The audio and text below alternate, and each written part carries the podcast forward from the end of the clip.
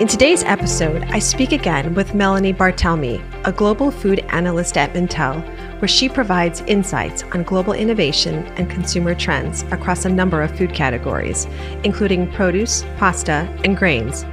At Mintel, Melanie co created the annual U.S. Flavor and Ingredient Trends, which spotlight the cuisine types and ingredients that are growing on restaurant menus and on grocery shelves. In this conversation, we discuss consumer trust and how companies build consumer trust through labeling. We also touch on the increased consumer desire for transparency around food sourcing and how this impacts consumer trust of a company. Finally, we talk about where trust fits in consumers' decisions about which products to buy and how rapidly the shopping experience is changing. Melanie is a brilliant analyst and has so much to share with us today, so let's jump right in. So, Melanie, it's great to have you back. Thank you for joining us today. Thanks again for having me back. I'm so excited to be here.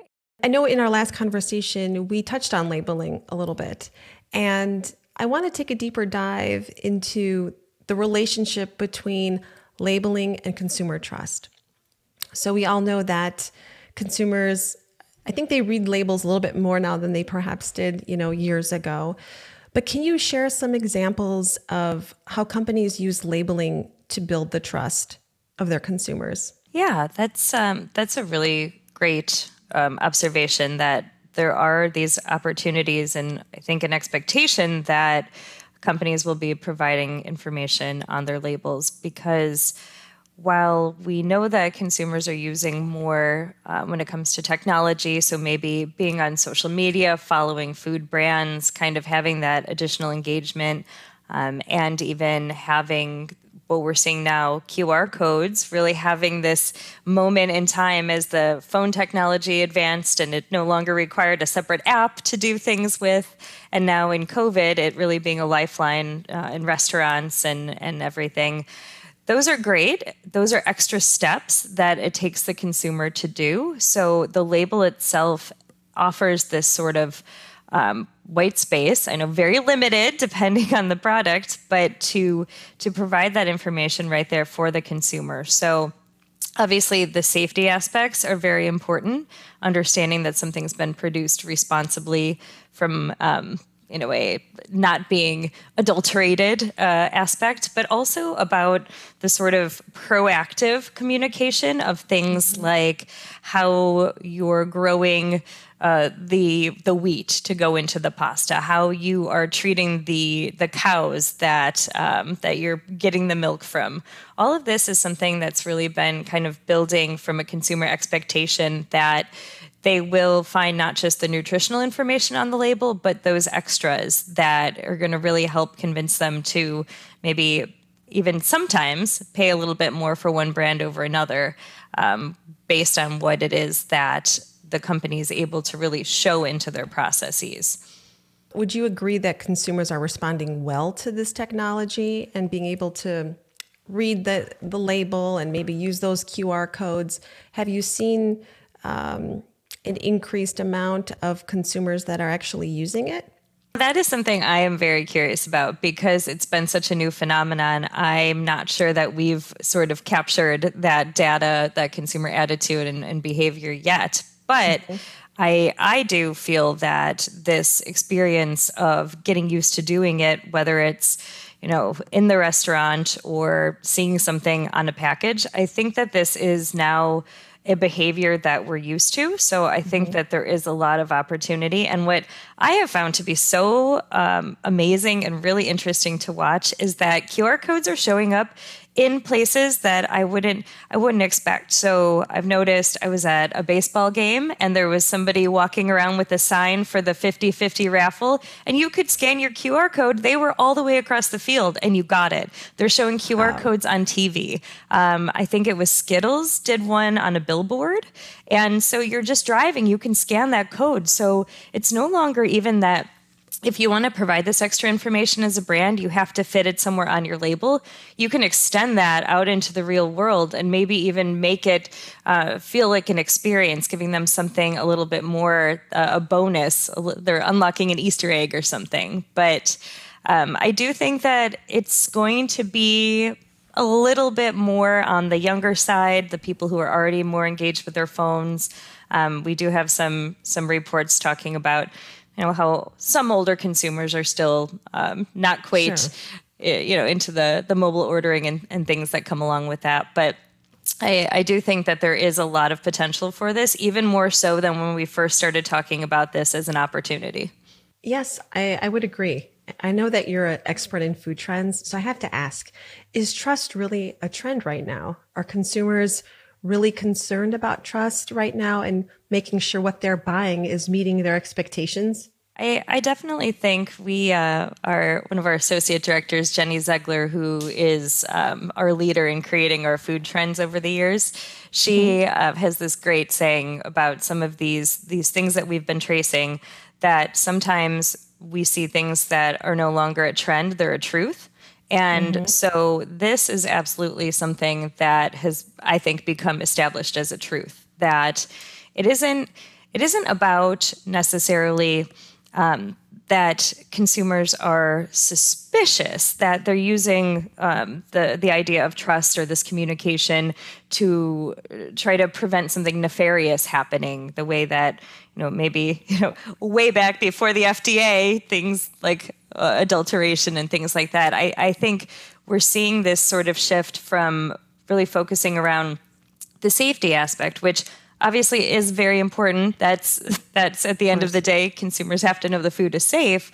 But I think we're seeing mm-hmm. the communication and the the definition of trust being more about the brand ethics and what it is that the the company is is doing out there in the world. So, for example, if we just kind of trace through when we launched our global food trends in 2016 that was one of the first trends that we highlighted was called based on a true story.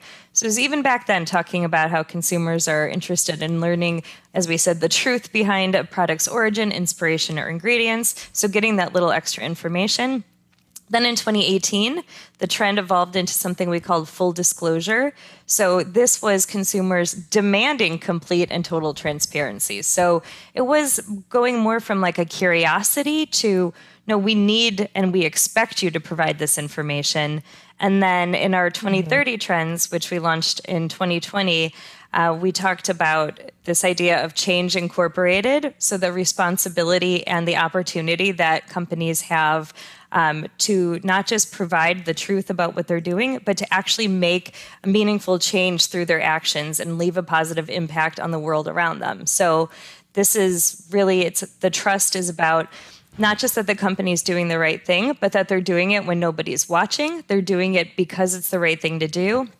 Um, 87% of US consumers said that companies should always do the right thing, even if it isn't required by law. So I think we're really seeing that shift from um, we want to make sure that the company that's operating out there is kind of doing the right thing to saying no this is this is what you have to do and we are we are expecting this in the day to day do you think that smaller companies have greater challenges with technology versus some of the larger companies that can provide the labels with the QR codes? Are you seeing a difference uh, between the size of a company and what they can deliver as far as technology goes? That's a great question. And I think that the technology might be sort of leveraged in different ways by the different size companies because yes i do think that bigger companies have bigger budgets and more opportunity to have a, a very expansive um, site that they can link to to have um, a dedicated social media person to be taking care of this.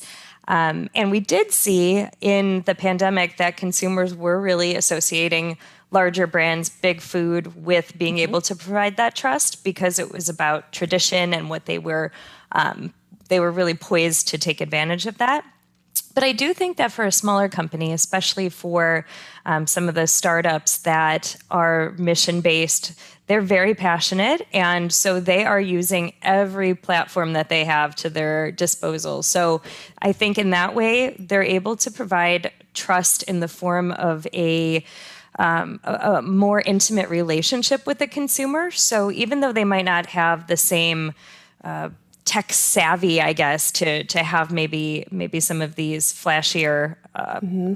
technology you know, implements. I think it's about being able to have that up close and personal relationship that can also provide trust. So I think whatever size the company, there there are opportunities for sure. I think it's uh, good to see this transition and that all companies are really trying to deliver products and um, the promises that they're making in order to have that trust. And I know in the Mintel 2021 Food and Drink Report, um, it mentioned the idea of functional ingredients, right? So claims that people can have relax and focus and de stress. Uh, my question is how do you think consumers view those trends? And in what products do they promise to deliver? And how do regulators um, make sure that those claims are meeting the um, expectations of the consumer? Uh, I think that this idea of these functional ingredients really delivering on some of what we're seeking from from our food and drink it's it is really important right now because i think we've we've mentioned before that you know covid really did a number on us mentally and physically and so that has i think driven some interest in these products uh, we have a stat here that 42% of US consumers say they'd like their food and drink to contribute to both mm. their mental and their physical health. But I think that we're going to see some of the implementation of these ingredients kind of come in mm-hmm. stages. Um, we're kind of emerging uh, from from in some places from the pandemic and um, kind of getting back out there, maybe feeling a little bit more willing to spend on things, but being able to really demonstrate the efficacy and the proof that these ingredients are are having an effect i think that is going to be important for mm-hmm. consumers because there's still a lot of unfamiliarity around things like adaptogens and some of these these mushrooms they're they're definitely out there and we're seeing a lot of chatter but it's it's not necessarily that consumers are 100% sure what they do um, how it's going to work, uh, and we do see consumers wanting to have that that proof. So, 27% of consumers say they only trust functional ingredients backed by science. So, I think in that way, there's really an opportunity to use the technology, to use something like QR codes, um, your websites, your social media, to really demonstrate um, that that this is an ingredient that can work. And there is the regulatory aspect. You can't make claims that um, are not approved to mm-hmm. be true, but to really to show consumers that um, it's it's worth sometimes even having this placebo effect. Honestly, to when I drink tea even if it's caffeinated, I feel somehow like I'm doing something better for myself than than coffee, even though it's caffeinated and I'm maybe drinking more tea. But um, I think that we are seeing a lot of companies really communicating the message of mm-hmm. self care. And there's there's no regulatory uh, restrictions around telling consumers to really prioritize themselves. So that's definitely a win for me. And I think when customers or consumers purchase any product, there are a lot of variables they consider, whether it's the quality of the ingredients, the cost, the popular trends, or the, just the fear of missing out. And they may see something on social media and want to try it out. So where do you think consumer trust lives in their decision about which product to purchase?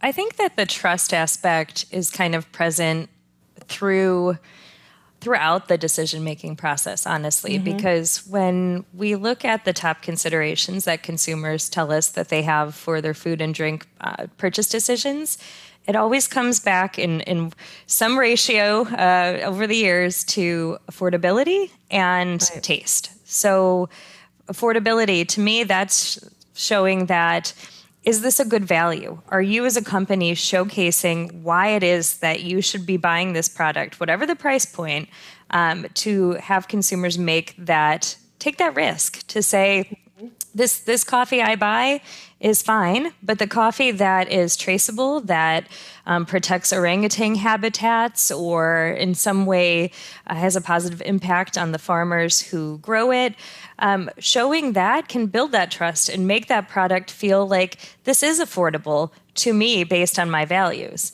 Um, the taste aspect, I think that's really where we have to make sure that for all the benefits that we can say a product provides, for all of the the ethics, um, to have the consumer come back time after time to the product, it has to still taste good. So, of course, I've I've seen you know so many of these different kinds of, of products really intended for specific diets like keto or or you know vegan products but we do know that the actual percentages of consumers who claim to follow these diets it's still very low so just mm-hmm. 9% of consumers say they follow a specialty diet and even though we're talking a ton about flexitarianism, only 14% say that they follow that.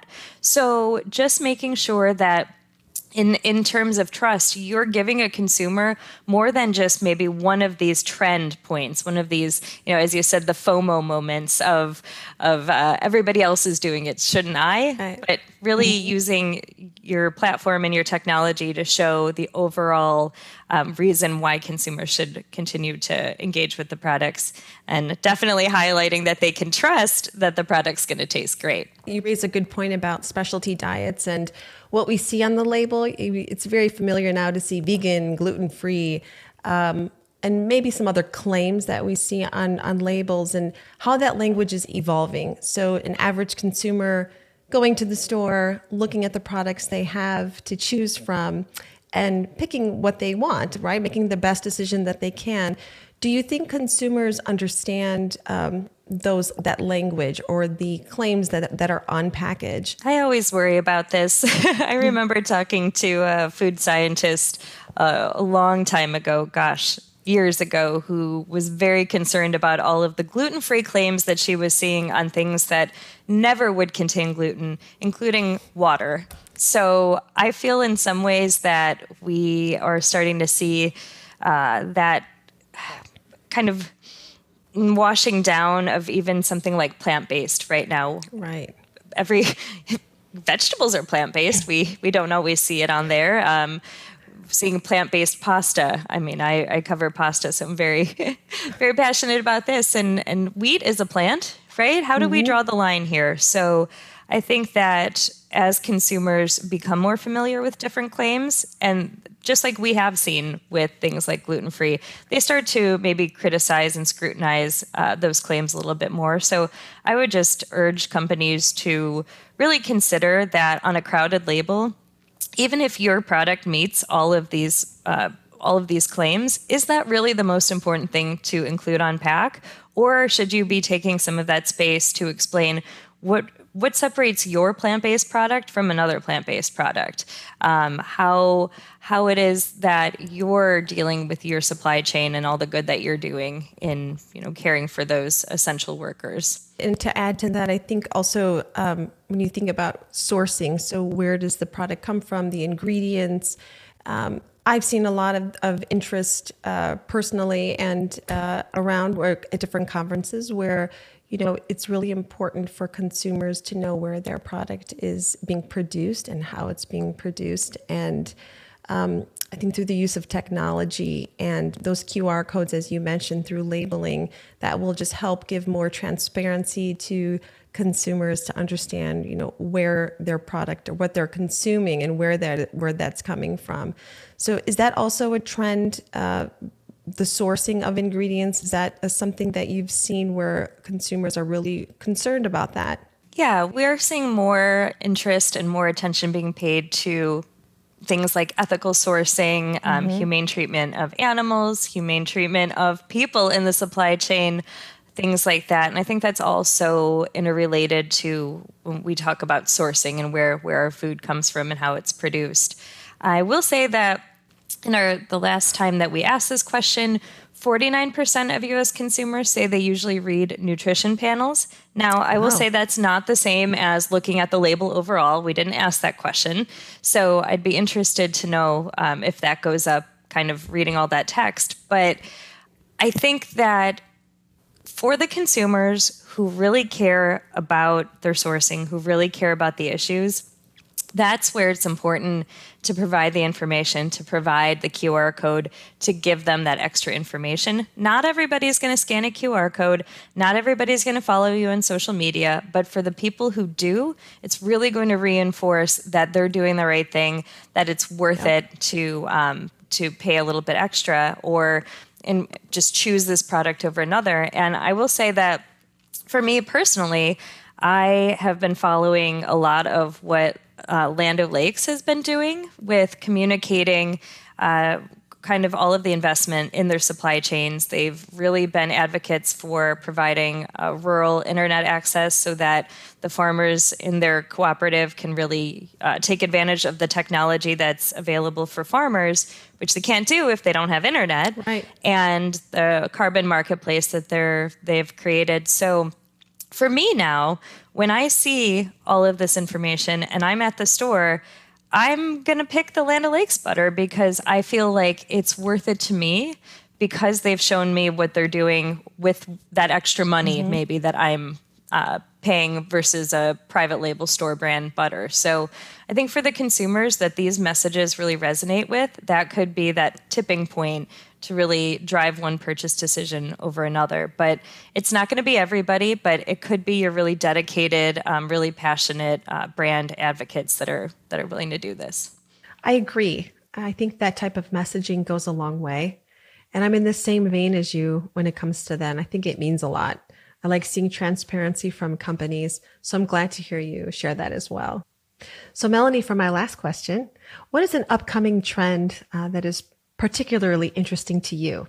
So, one of my favorite uh, parts of the trends that we put together this year has to do with this idea of um, identity and community. So, it's something that feels a little bit more abstract when we're talking about food and drink, CPG production, but I've seen so many wonderful examples out there of how different brands are partnering with each other to provide consumers with um, some of those opportunities for outlets that they haven't had because of COVID, or like Starbucks mm-hmm. has done with Headspace, creating this opportunity for um, meditating while you're drinking your coffee. So habit stacking you know making the most of your time. So uh, this was definitely something that we've spent a lot of time researching and something that i could talk about forever. So um, maybe we'll have that opportunity someday. I hope so yeah. Well i want to thank you for joining us today. Um, always very insightful to get your input. I thought it was a great conversation and i um, always enjoy speaking with you melanie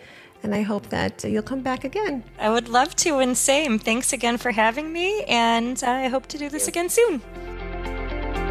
I hope you enjoyed this conversation. For more information about Melanie's work and to access the Mintel report mentioned in the episode, visit the links in the show notes and on our website. Make sure to subscribe to our channel wherever you listen so you don't miss an episode. The CPG Innovation Podcast is presented by Celerant. I'm your host, Susanna Tripologis. Thanks so much for joining us. See you next time.